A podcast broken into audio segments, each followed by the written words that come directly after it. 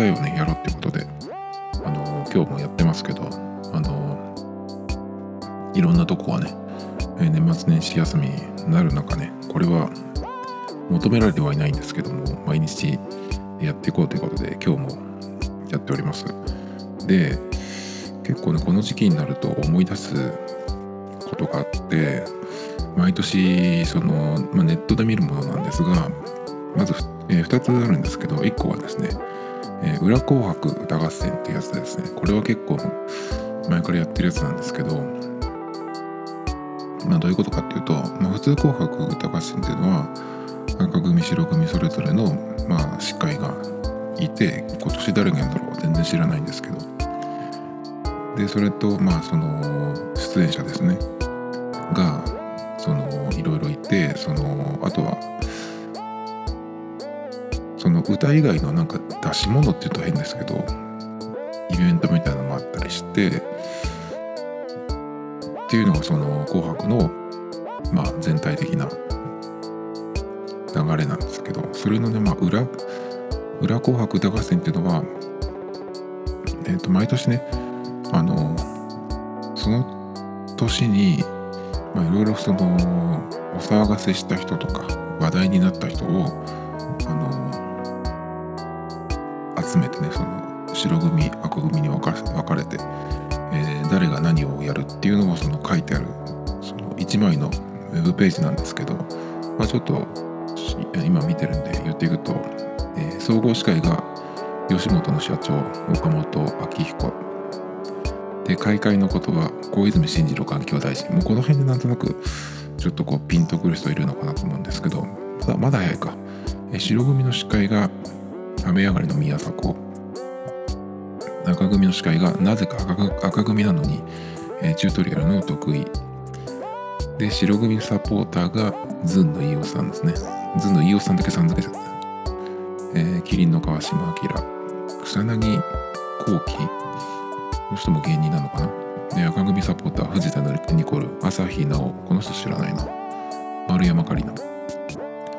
で、えートップバッター白組がタモリウキウキウォッチング。これはね毎年なんですよ。20回になってますね今年は。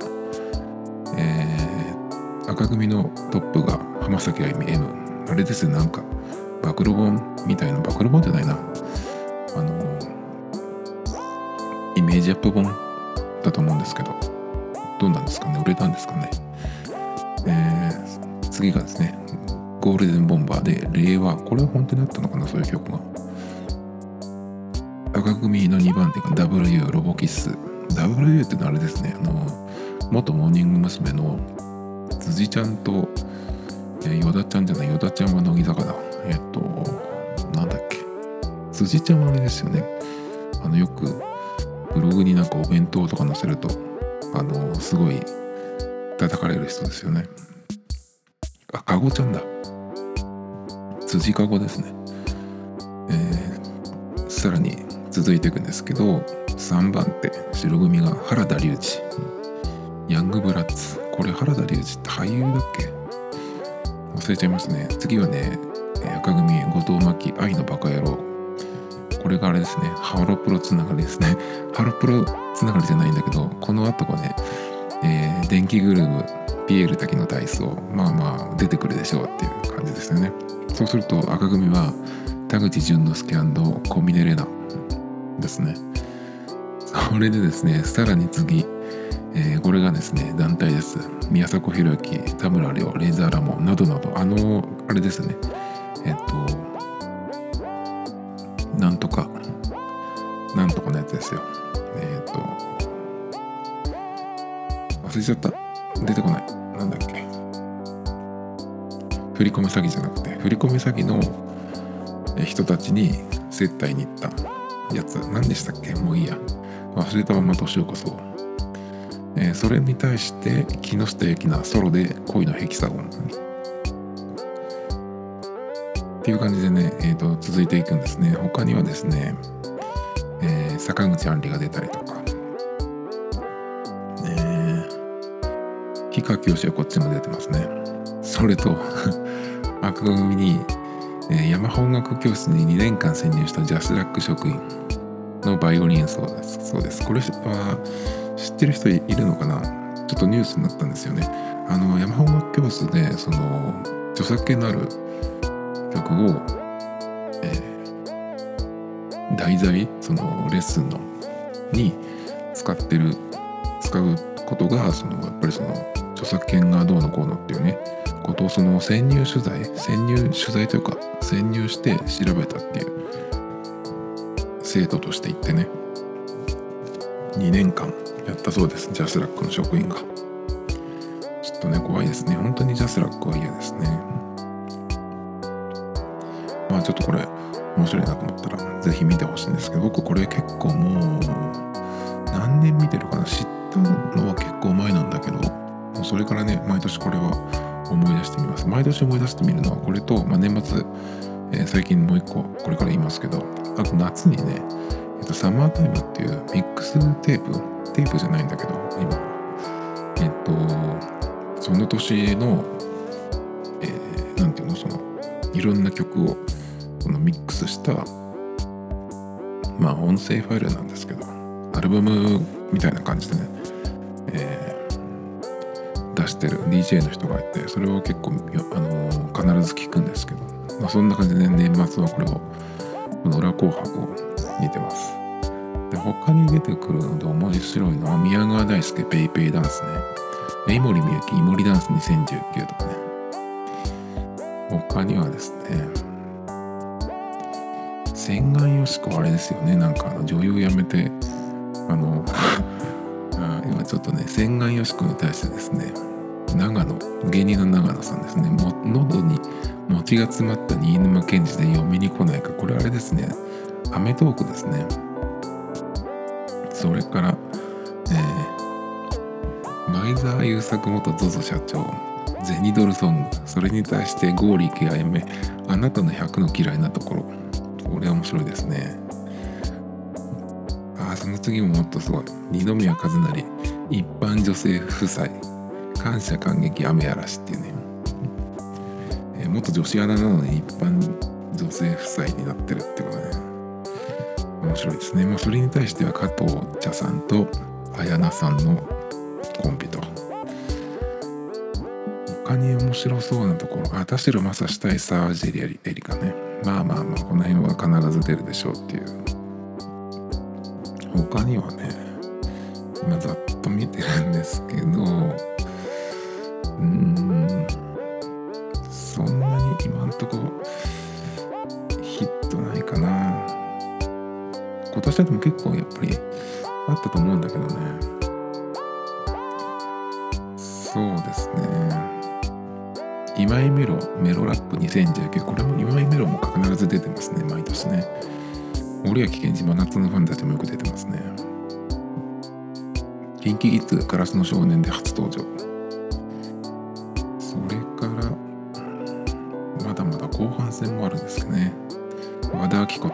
対メラヨシカズとかね山口達也のソロで噂のキッスで対する安葉とかね、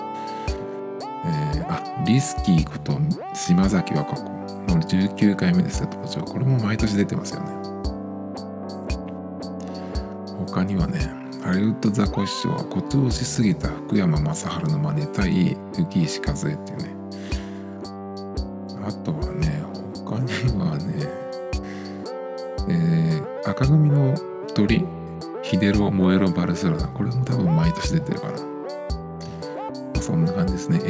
SMAP が出てます。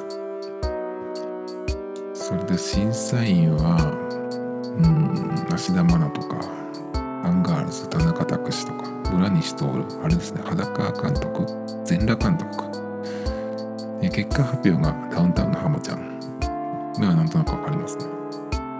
解説伊集院光キャスティング協力に空手家入江ってちっちゃく書いてあるんですけどね。この辺いいですね。クレーム対応津田大輔とか。他全部 TOKIO って書いてますね。TOKIO なら何でもやれるってことで、えまあねちょっとこれ一通り見てほしいなと思うんですけど。本当に細かく書いてあります。どのくらい時間かけてやるのかな？これ1年かけて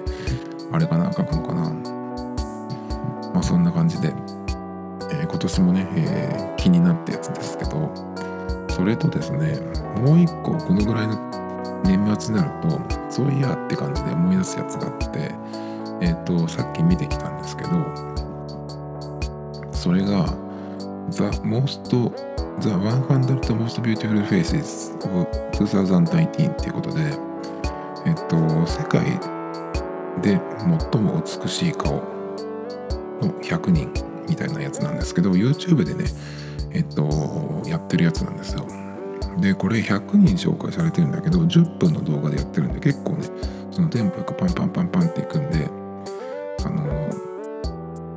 誰がどれが何ていう人とかっていう名前をねちょっと見るあの見るまでねなかなかいかないんですけど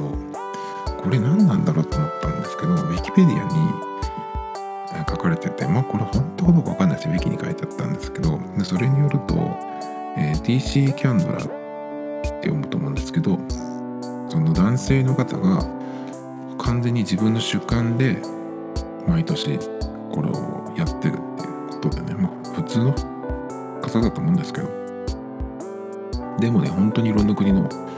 人が出てきます。日本人も出てくるし韓国人とかそのアジア系も出てくるし黒人の人も出てくるしだからね結構ネットで見てるだけなのか分かんないけどだねあとこれねその写真が1枚だけなんでこの人のがいいっていう風に出てきてもその写真1枚だけでなんとなくちょっとまあそれでね初めて見る人間にとってはなかなかちょっと判断しづらいんだけどまあでもこの写真でっていうことで多分出してると思うんですけど。1位は TWICE のツイツイっていうのかな？でしたね今年は。でまあ日本人とかも出てるんですけど今ね100位からその1位までをざっとその動画で見たんですけどえっと日本人は抜きにして僕がいいなと思ったのが100位88位75位69位645955555251 494631261454って感じでね。後であのテキストで書いておきますけど僕がこの中で一番いいなと思ったのは26位の人ですね。で49位クロエ・グレース・モレツっていう。人でこの人最初に見たのはキックアスっていう映画だったんですけどその時はねもっとあのギリギリ子供みたいな雰囲気の時でしたね。今でも割とその童顔なんですけどこの人がすごい美人かっていうとまあなんだろうな。そんなに美人語ってわけじゃなくてまあ今でも割とそのどっちかというと子供っぽい雰囲気なんですけどなんかちょっとねやっぱりこの人の顔気になるんですね。なんか口上唇かなとか思うんですけど。あとね僕的にはこれをバーッと見た後に思い出した人が一人いてその人がこの今年見た、えー、っと人の1位です。それはですねえ、っと E テレでやってるロシア語スキーっていう番組があるんですけどロシア語のまあそのロシア語会話っていう感じの番組なんですけどロシア語のえを勉強する番組なんですけどでそれがですね、まあ、ロケみたいな感じでロシアの街のいろんなところに行って、まあ、その中でその使えるフレーズをこう今日のフレーズみたいなね感じで出てくるやつなんですけどこのロシア語スキーっていうのがえっ、ー、とね最初に放送されたらいつなんだかわかんないんですけどどうやらね何年か23年あのリピート放送されてるんですよ。他の語学のやつっていうのは今はドイツ語スペイン語それからイタリア語フランス語この4つが結構俳優さんとかモデルさんが現地に行って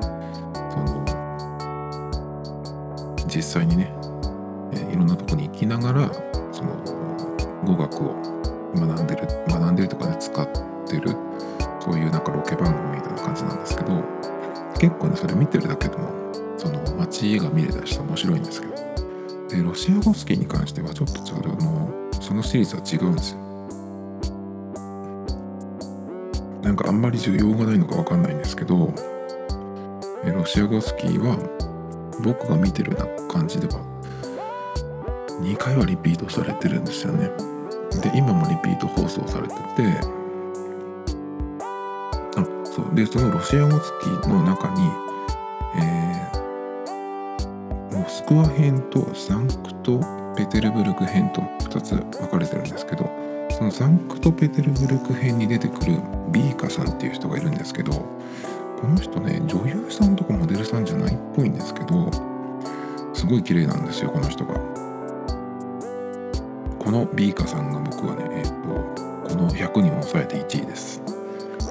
このビービーカさんが出る、えーサンクトペテルブルク編のえロシア語スキーの放送がですね1月のえっ、と5日かな。毎週火曜日の、え夜12時あ0時20 20分か25分ぐらいから始まるんですよ。結構ねその E テレの放送の最後の1日の放送の最後の時間帯だったりするので終わった後にその「君が代」が流れて、今日の放送終わりますとかっていう風になるんですけど結構そういう時間なんですけどね。ちょっと気になったら見てほしいなと思うんですけど、ものすごい綺麗です。もうこの人を見てあもう次はロシア人と付き合おうと思いました。そんぐらいにちょっと綺麗なビーカさんね。ビクトリアさんでビーカさんだったかな。ちょっと忘れちゃいましたけど。またえっ、と最初からね見れるんで見ると思いますけど。そしてですね、えー今日はまあ裏紅白とその世界で最も美しい顔100人の話がしたかっね他にあえーこれあのニュースアプリをいろいろ見てたらですね出てきたんですけど、えーこれはニュースってわけじゃないんですけど細木かおり先生の六星戦術2020年の運命っていう、えー、玉ひよのやつなんですけど細木かおり先生と思ってでその顔写真も出てるんですけど細木和子さんそっくりなんですよね。あれ次なのかなと思って見たらやっぱりね細木和子さんの娘さんで今までそのマネージャーみたいなことをやってたらしいんですけど、えーどうやらねその受け継いでいくみたいでその細木かおりさん細木かおり先生の、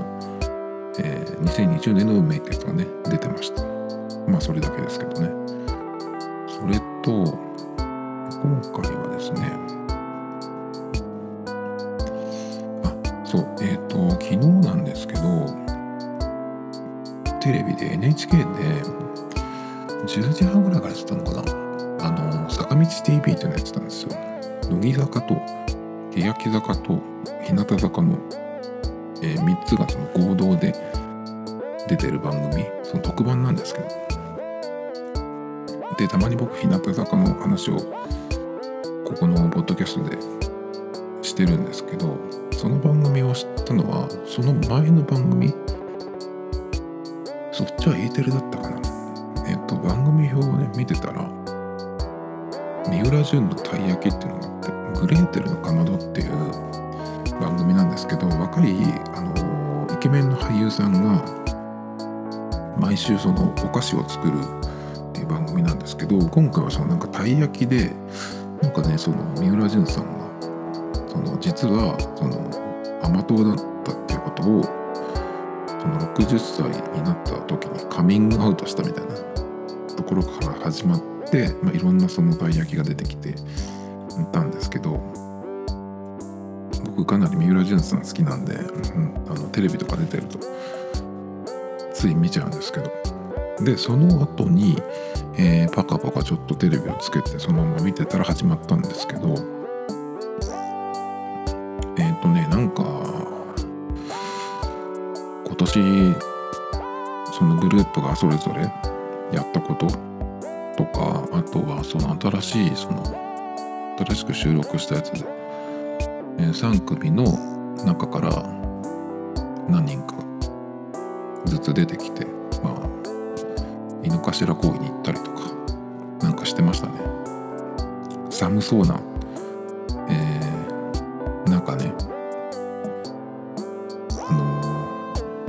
シートを引いて外でなんか焼き芋食べたりとかしてましたけど。えっ、ー、とねなんで僕がこれを見てたかっていうとこのポッドキャストの中で何回か喋ってるんですがもともとは別に僕あんまりその日本の芸能人とかえっ、ー、と全く興味がない時ではないんだけどそんなにそのテレビとかも積極的にないしだけどやっぱりちょっとテレビって時々その番組表なりねあのなんか何やってんのかなとか見とかないと面白いもの見逃したりする時あるんでたまにちょっとこう今何やってるんだろうみたいなのは見方はしますけど。でえっ、ー、とね日向坂が今一番面白いんですけど乃木坂が最初だったんですよね。で最初はえっ、ー、とあの人たちが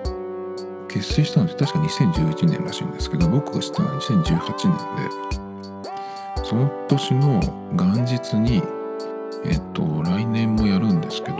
ダウンタウンの浜田さんの番組で芸能人格付けチェックっていうのがあるんですがそれに YOSHIKI さんと GACKT さんが出るってことであ僕その2人が好きなんで特に YOSHIKI さんが出るっていうのでこれは見なければと思って見てたんですね。それでその中に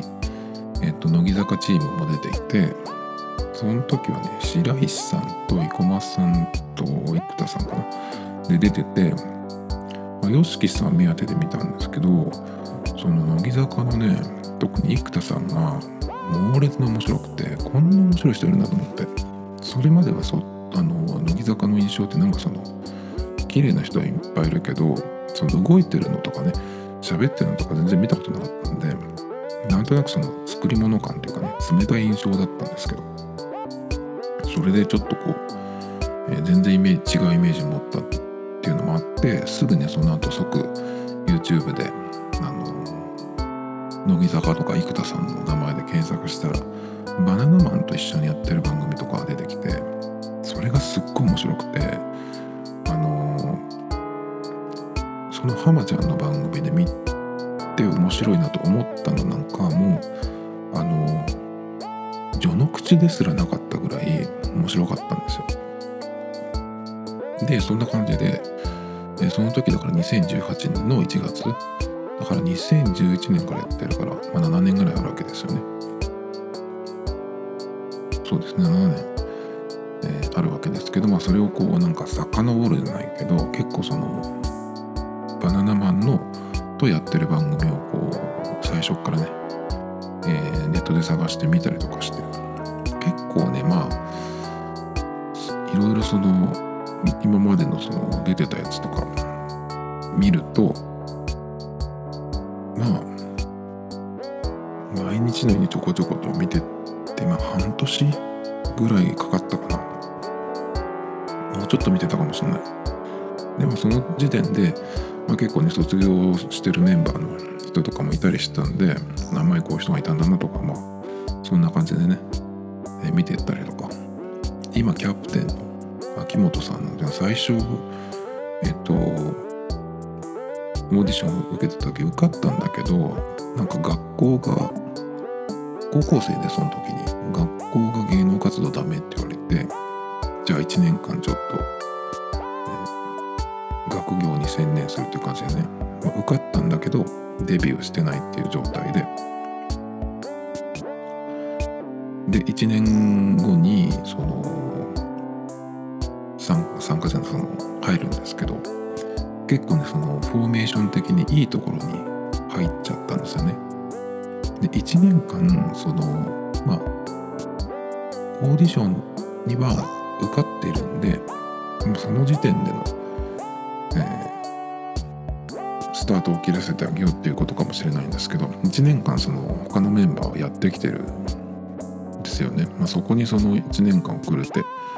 えー、結構いいところにいいポジションに入っちゃったもんだからなんかこういざこざが生まれたりとかしてねなんか大変だったみたいなんですけど、まあ、そういうところから、えー、始まった人が今キャプテンになってるっていうのも結構面白いんですけど割とねこの秋元グループっていうのはそういうなんかストーリー的なのを作ろうとしますよね。で何の話をしてたかも忘れちゃったんですけどでまあそのいろいろ見ていってそうすると、まあ、YouTube でほとんど見てたんですけどそうするとその関連動画であの横にね欅坂とかも出てくるんですよ。でひらがな欅っていうのがで最初は僕全く興味なくってその乃木坂だけでもだって3 4 0人いるじゃないですか。でだんだんその乃木坂のメンバーもこういう人がいてこういうキャラクターだなっていうのがだんだん分かってきてでだけどその関連動画で出てきても全然見なかったんですよねである時えっとこれは今年だったかなある時ってもうほんと今年だよね。えっとひらがなけやきの方かな。それがオードリーとやってる番組があるんですけどそれをね何で見たんだっけな？YouTube で見たんだっけかな？やっぱり。確かその関連動画で流れてきてる時に本当はこれをクリックしようと思ったやつがあったんだけどそうじゃなくて別のやつをちょっとこうミスタッチでね、えー、タッチしてしまって再生が始まっちゃったのがあってそれがひらがなけやきの確かえっ、ー、と動画だったんですねそのオードリーとやってた番組で。でその時の話がなんかすごい面白くて確かねラジオ番組出た時のためにその練習しておこうみたいな企画の回だったんですよ。でこのポッドキャストも多分何回か名前出してますけど加藤氏っていうね加藤さんっていう人がいるんですけどその人がねなんかその最近のなんかエピソードみたいな振りであの休みの日にね起きてすぐ母親に小川矯正に行きなさいって怒鳴られたっていう話をしてたんですけど、まあ、その辺がね、まあ、すっごい面白くてえこのグループちょっと、まあ、それでその加藤氏の話だけじゃないんですけどすごい面白くて一気にねそっからねあの乃木坂から日向坂にあの行きましたね今年は。推し編みたいな感じですよね。といっても全然ねあの YouTube で見るだけなんで音楽はもう全然僕はあの聞けないっていうかね。あの引っかからない感じ。でもね日向坂のやつはねあの今年えユニゾンヤっていう音ゲーアプリが出てるんですよ。それがあの欅と日向坂の曲をやるやつなんですけど結構それであの曲は何曲か覚えたりとかして。でね欅坂はね全くその坂道グループのやつでは全く興味がないんですね。なんかその僕の欅坂のイメージっていうのは。あのまとめサイトみたいなとこ時々見てるととにかくそのセンターの子がものすごくその坂道グループの中でも特別扱いされてるってその秋元康のお気に入りっていうかね。でそのなんか曲を何やるかっていうのをその決めてるみたいなね。そのぐらいのなんか力があるみたいな。だからなんか欅ええっと乃木坂でやった曲本当は欅坂でやりたかったっていうのを秋元康に怒ったみたいななんかその本当かどうか知らないですけどそういう話もなんか出てたりとかして。まあとにかくねその割とやっぱセンターの人が僕の印象では、まあ、中二病的な感じの、えー、人で、まあ、その人のこう何て言うのかなうん類型的な趣味に、えー、みんなが付き合わされてるみたいな、ね、なんかそういうグループっていうちょっとイメージがあるんですけど。やっぱねなんかちょっとステージの感じとか見てても割とちょっと悪趣味な感じなんですよね。あんまり見たくないなっていう感じで。まあいいんじゃないですかねほっとけば。だから別に僕はそっちは見ないんですけどただねキャプテンの菅井さんっていう人はちょっと面白くて。あのさっき日向坂の話をしましたけど日向坂の加藤さん加藤氏っていうんですけど加藤氏が、えー、出てる「レコメン」っていう、えー、ラジオ番組があってお天気ののりさんという芸人さんとやってるんですけどそれがえっ、ー、と欅と日向と乃木の乃木坂の3つからねそれぞれ1人出ててそののりさんとあの日替わりでやってるんですけどで日向坂は加藤氏でしょ乃木坂が、えー、堀さん。で、えー、欅坂がそのキャプテンの、えーと、菅井さんがねやってるんですけど結構ね菅井さん面白くてねあのすごいお嬢様らしいんですね。軽井沢に別荘があるとかっていう感じのあの本物のお嬢様みたいなんですけどでも結構割とそのちょっと天然系なポンコツ的なところもあってあのいいキャラなんですよ。でまあラジオで聞いてるだけなんですけどその菅井さんはちょっと面白いなと思ってまあそれぐらいですかね。でその昨日やってた「坂道テレビ」っていうやつですけどまああまり日向坂の番組を毎週ね楽しみに見てますけど、まあ、その期待値からしたら全然でしたねやっぱりその全然その今いつも違う活動してるグループの人たちがえ、ー、と一緒に出るとねやっぱりみんな気も使うしあんまりねそのやっぱり良さがなかなか出てなかったのかとっていう感じで。うんでもやっぱりね日向坂のメンバーが一番存在感があったと思います。そうですねそのなんかホームセンターに行ったりとかさっきのその公園に行ったりセンターに行ったやつはねキャプテンが全員出てるグループでそこは割とその安定してたかなっていう感じですけど。そうですねやっぱりでもちょっとあんまりその個性が出てなかったかなっていう。ファンの人はどうなんだろうあれ見て面白いのかな。かなりね期待外れかまあでもあんな感じになりますよね。で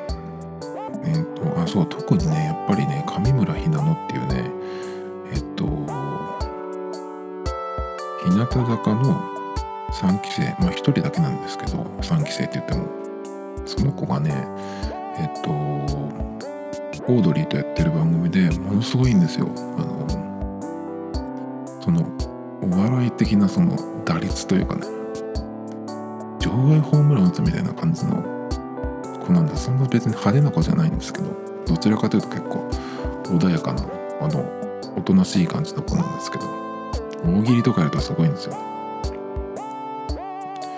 まあそのこのね、えっ、ー、と、良さが全然出せてなかったってちょっとかなり、えー、日向坂 B 駅って見てる人としては、もったいないよっていうね、感じのね、えー、番組でしたね。で、一つね、その、乃木坂からそ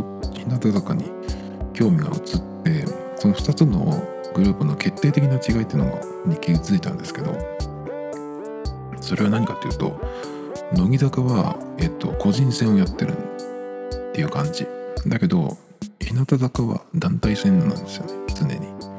そこがやっぱりちょっと大きな違い。なのでそのグループで出てきた時にグループで出てくるってこのほとんど。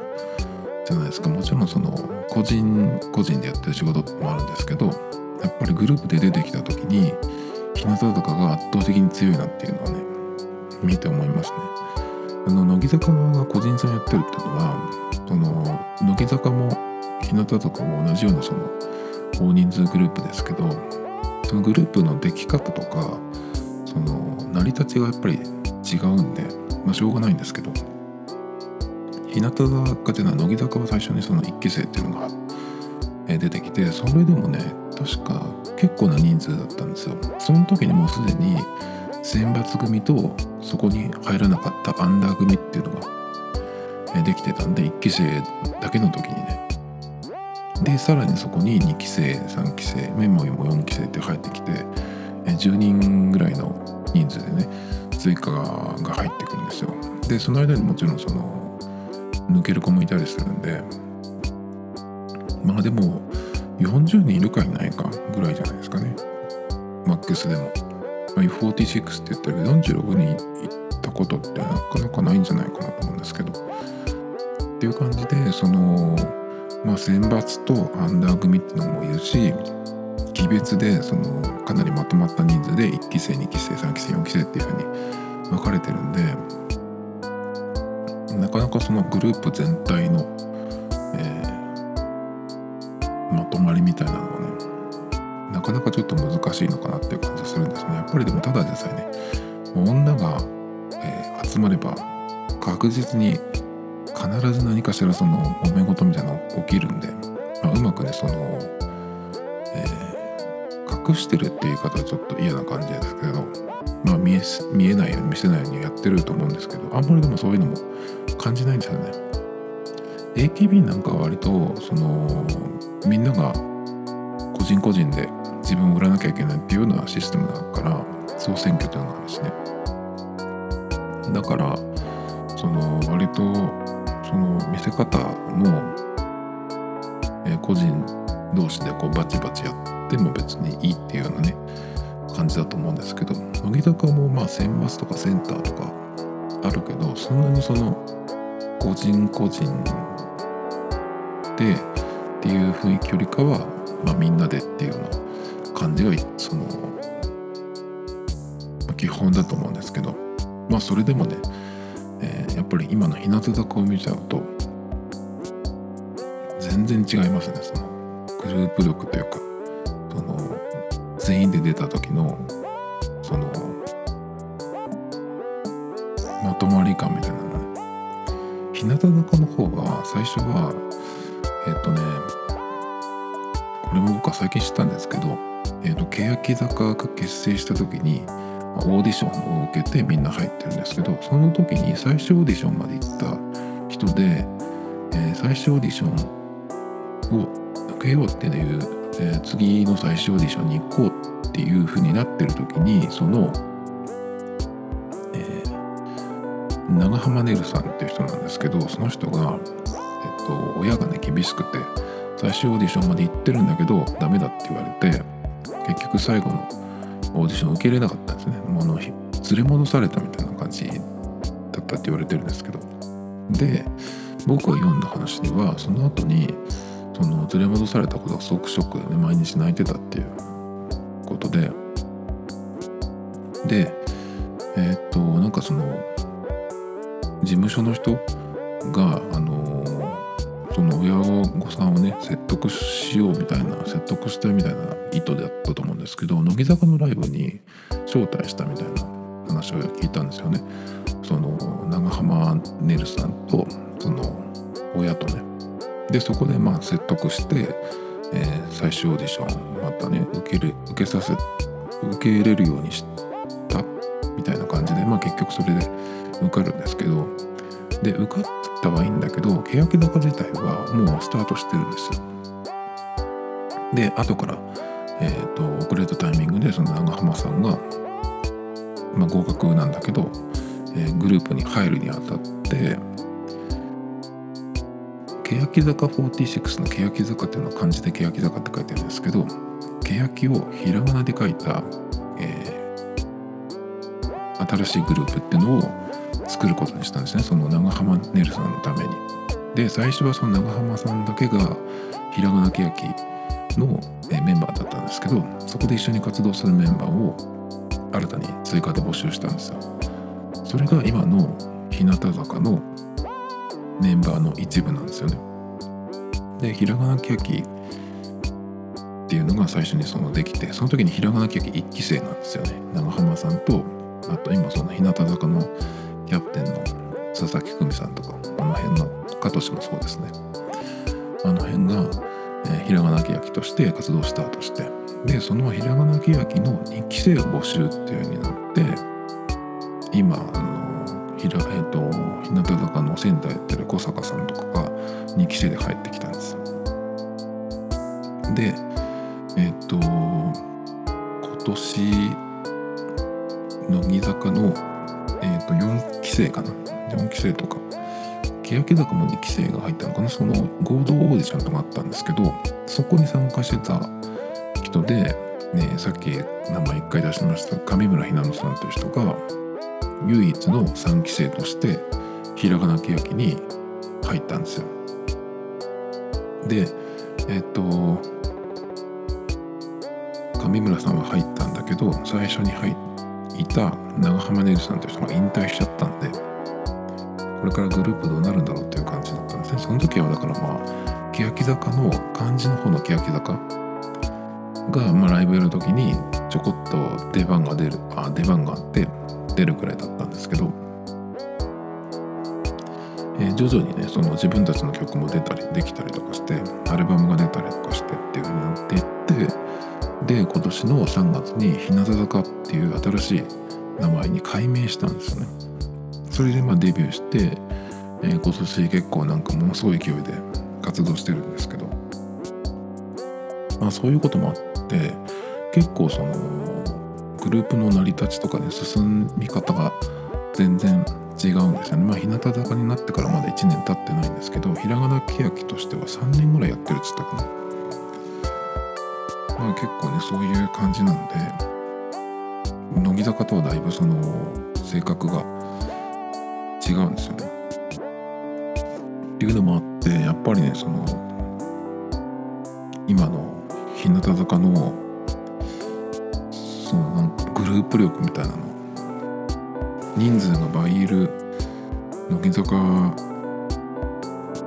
とはね比べ物にならないぐらいやっぱちょっと日向坂今ちょっとかなり強いなっていう感じでただね日向坂も今は選抜制度っていうのはないんですけど。今10休んでる子もいるんですけどそれでも10 78人17人ですかな。とかでやってるんですけど乃木坂の選抜が大体20 20人弱なんですよね多い時で21人とかいるんですけど。だから今後もしえっとそれ以上にね人数が増えてきて4期生とか入ってきた場合そうするとまた選抜制度とかになるんでそうすると、まあ、今出てる子たちの中からアンダーに落ちるとかっていうこともありえるんで、まあ、選抜制度を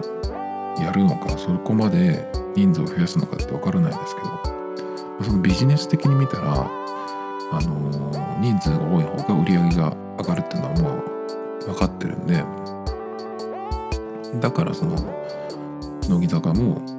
えー、40人ぐらいのね、えー、大所帯で選抜とアンダー分けてるしあと AKB もいろんなその AKB なんでもっと100人以上いるんだよね今。何百人だっけな？何百人かなんか百何十人とかいるんですよ。でそれでえっとシングルが1枚出ると握手会があるわけなんですけどその140人の全員に行けるわけです。その1枚のシングルの握手会握手券でね。そのシングルに対して握手会に参加してる人数が桁違いなんですよ。だからまあいまだに AKB のシングルって100万枚とか売れるらしいんですよ。だからまあその売り上げを増やすってことを考えたら人数を、えー、増やすっていうのは当然考えられるんですけどただやっぱりねその人数を増やすっていうことで倍とかになるとやっぱりどうしてもバランスは崩れるし、ま、入ってきたタイミングが違うと結構やっぱ女の人ってその同期っていうのをすごく言う人が多いんで。だから今のねその日向坂の良さとかねそのパワーみたいなのがそこで、うん、薄まるというか弱まるというかなんかその違うバランスになると思うんで普通に考えたらね。それかもしかしたらそれを、えー、打ち破るようなねさらに強いグループになるかもしれないし日向とかだったらもしかしたらっていうのもあるんで分かんないですけど。まあとにかく次にその人数がどのくらい増えるか分かんないですけどそれによってはまあそこでね、えー、今のその勢いみたいなのが勢いとかその今の良さみたいなのが終わる可能性もあるし分かんないですよね。来年の今頃はもしかしたらそうなってるかもしれないしだから今のやっぱりその勢い今年の感じがやっぱり最強じゃないかなと思うんですけどまあ分かんないですよね。ぱり CD の売り上げを増やしたいっていうのはあのレコード大賞とかもあるんで日本の場合は。今まあ未だにね。あれをやめれば CD が確実に確実にというかもうかなりなくなると思うんですよね。CD じゃなくて握手券とだけを売ればいいんで曲は曲であの配信で売ればいいじゃないですか。だけど CD として売るってことは CD がおまけで握手会がメインなわけだからまず CD の売り上げをカウントするとかっていうそれをなくせばねちょっとそのそのために売り上げを増やすために、えー、握手券をつけた CD を売るっていうのがなくなれば、まあ、やたら人数を増やすっていうのもなくなるのかなっていうのちょっとあるんでまあできればね日向坂あと2年ぐらいは今のままでいった方がみんながさらに伸びるし面白いんじゃないかなと思うんですけどやっぱ中心のメンバーの子が結構高校生の子とかいるんで今ねやっぱりこの来年とかでそれをバランス崩して潰しちゃうのはもったいないと思うんですよね。僕の興味もそこまであるかどうか分かんないですけど、まあ、そんな感じで、え来年もちょっと楽しみにしようかなっていうちょっとした楽しみですけどえっ、ー、と今回ねニュースの中から1個これちょっと気になったやつがあってこれはどっからのニュースかな？マイクロソフトのニュースだったかな？男性の8割以上は女性のカラコンに気づかない。ナチュラルに盛るならカラコンは積極的に使うべしっていう、えー、まあ、記事なんですけどまあ、女性のカラコンをつけてても8割以上の男性は気づいてないっていうふうに言っことで。えー、っとねこれって、まあ、そもそも男からするとカラコンっていうのはギャルがしてるような目が青青とかね茶色とか明らかにえー、っと目の色が違うっていうのをカラコンっていうふうに思ってる人の方が多いんじゃないかなと思うんですけど女の子にしてみるとカラコンっていうのはあの目の色が変わるものだけじゃなくて瞳のその黒目の大きさを大きくするためのものっていうのがやっぱり今の割と使い方というか認識じゃないかなと思うんですけどね。そのカラコンイコール色がその変わるものっていうよりか黒目をでかくするってあのプリクラのえー、機能みたいなやつですね。プリクラだと目でかくなるじゃないですか。あれをリアルでもやろうっていうような感じだと思うんですけど結構ね今アイドルとかでもカラコンしてる人多いみたいですね。だから素顔でそのデカめに出してる、えー、コンタクト外すとだいぶ違うんですよね。これねまあ気づいてないって言うけどそうでもないですよ。それかその黒目をでかくするコンタクトつけてるんだけどそのえっ、ー、とミリ数幅。その選び方が上手というかね割とそのナチュラルに見える。ようなそのコンタクトを選んでるっていうことかもしれないんですけどまあ結構ね女の子に聞くと何ミリつったか忘れちゃったけどこのぐらいまでだったら割とまあまあ自然だけどここから行くとその不自然に見えるっていうふうに言ってるんで。あカラコンもよくできてるんですよね。僕去年ちょっとカラコン入れたいなと思ってそれはデカめじゃなくてあの目を茶色とか青にしようかなとかっていう変なこと言ったんですけど。でもちょっと面白いかもしれない。大人になってから男でカラコンっていうのもまあ半分冗談ですけどちょっと一回つけてみたい気もするんだけどやっぱりちょっとコンタクトつけたことないんでやっぱ怖いですね。でこれをこのねえっと男性の8割以上は女性のカラコンに気づかないっていうそのタイトルを見てこのことに関して喋りたくてこのネタをピックアップしたわけじゃなくてえっとねこれを見て思い出したことがあってよくそのすっぴんが本当の顔っていう話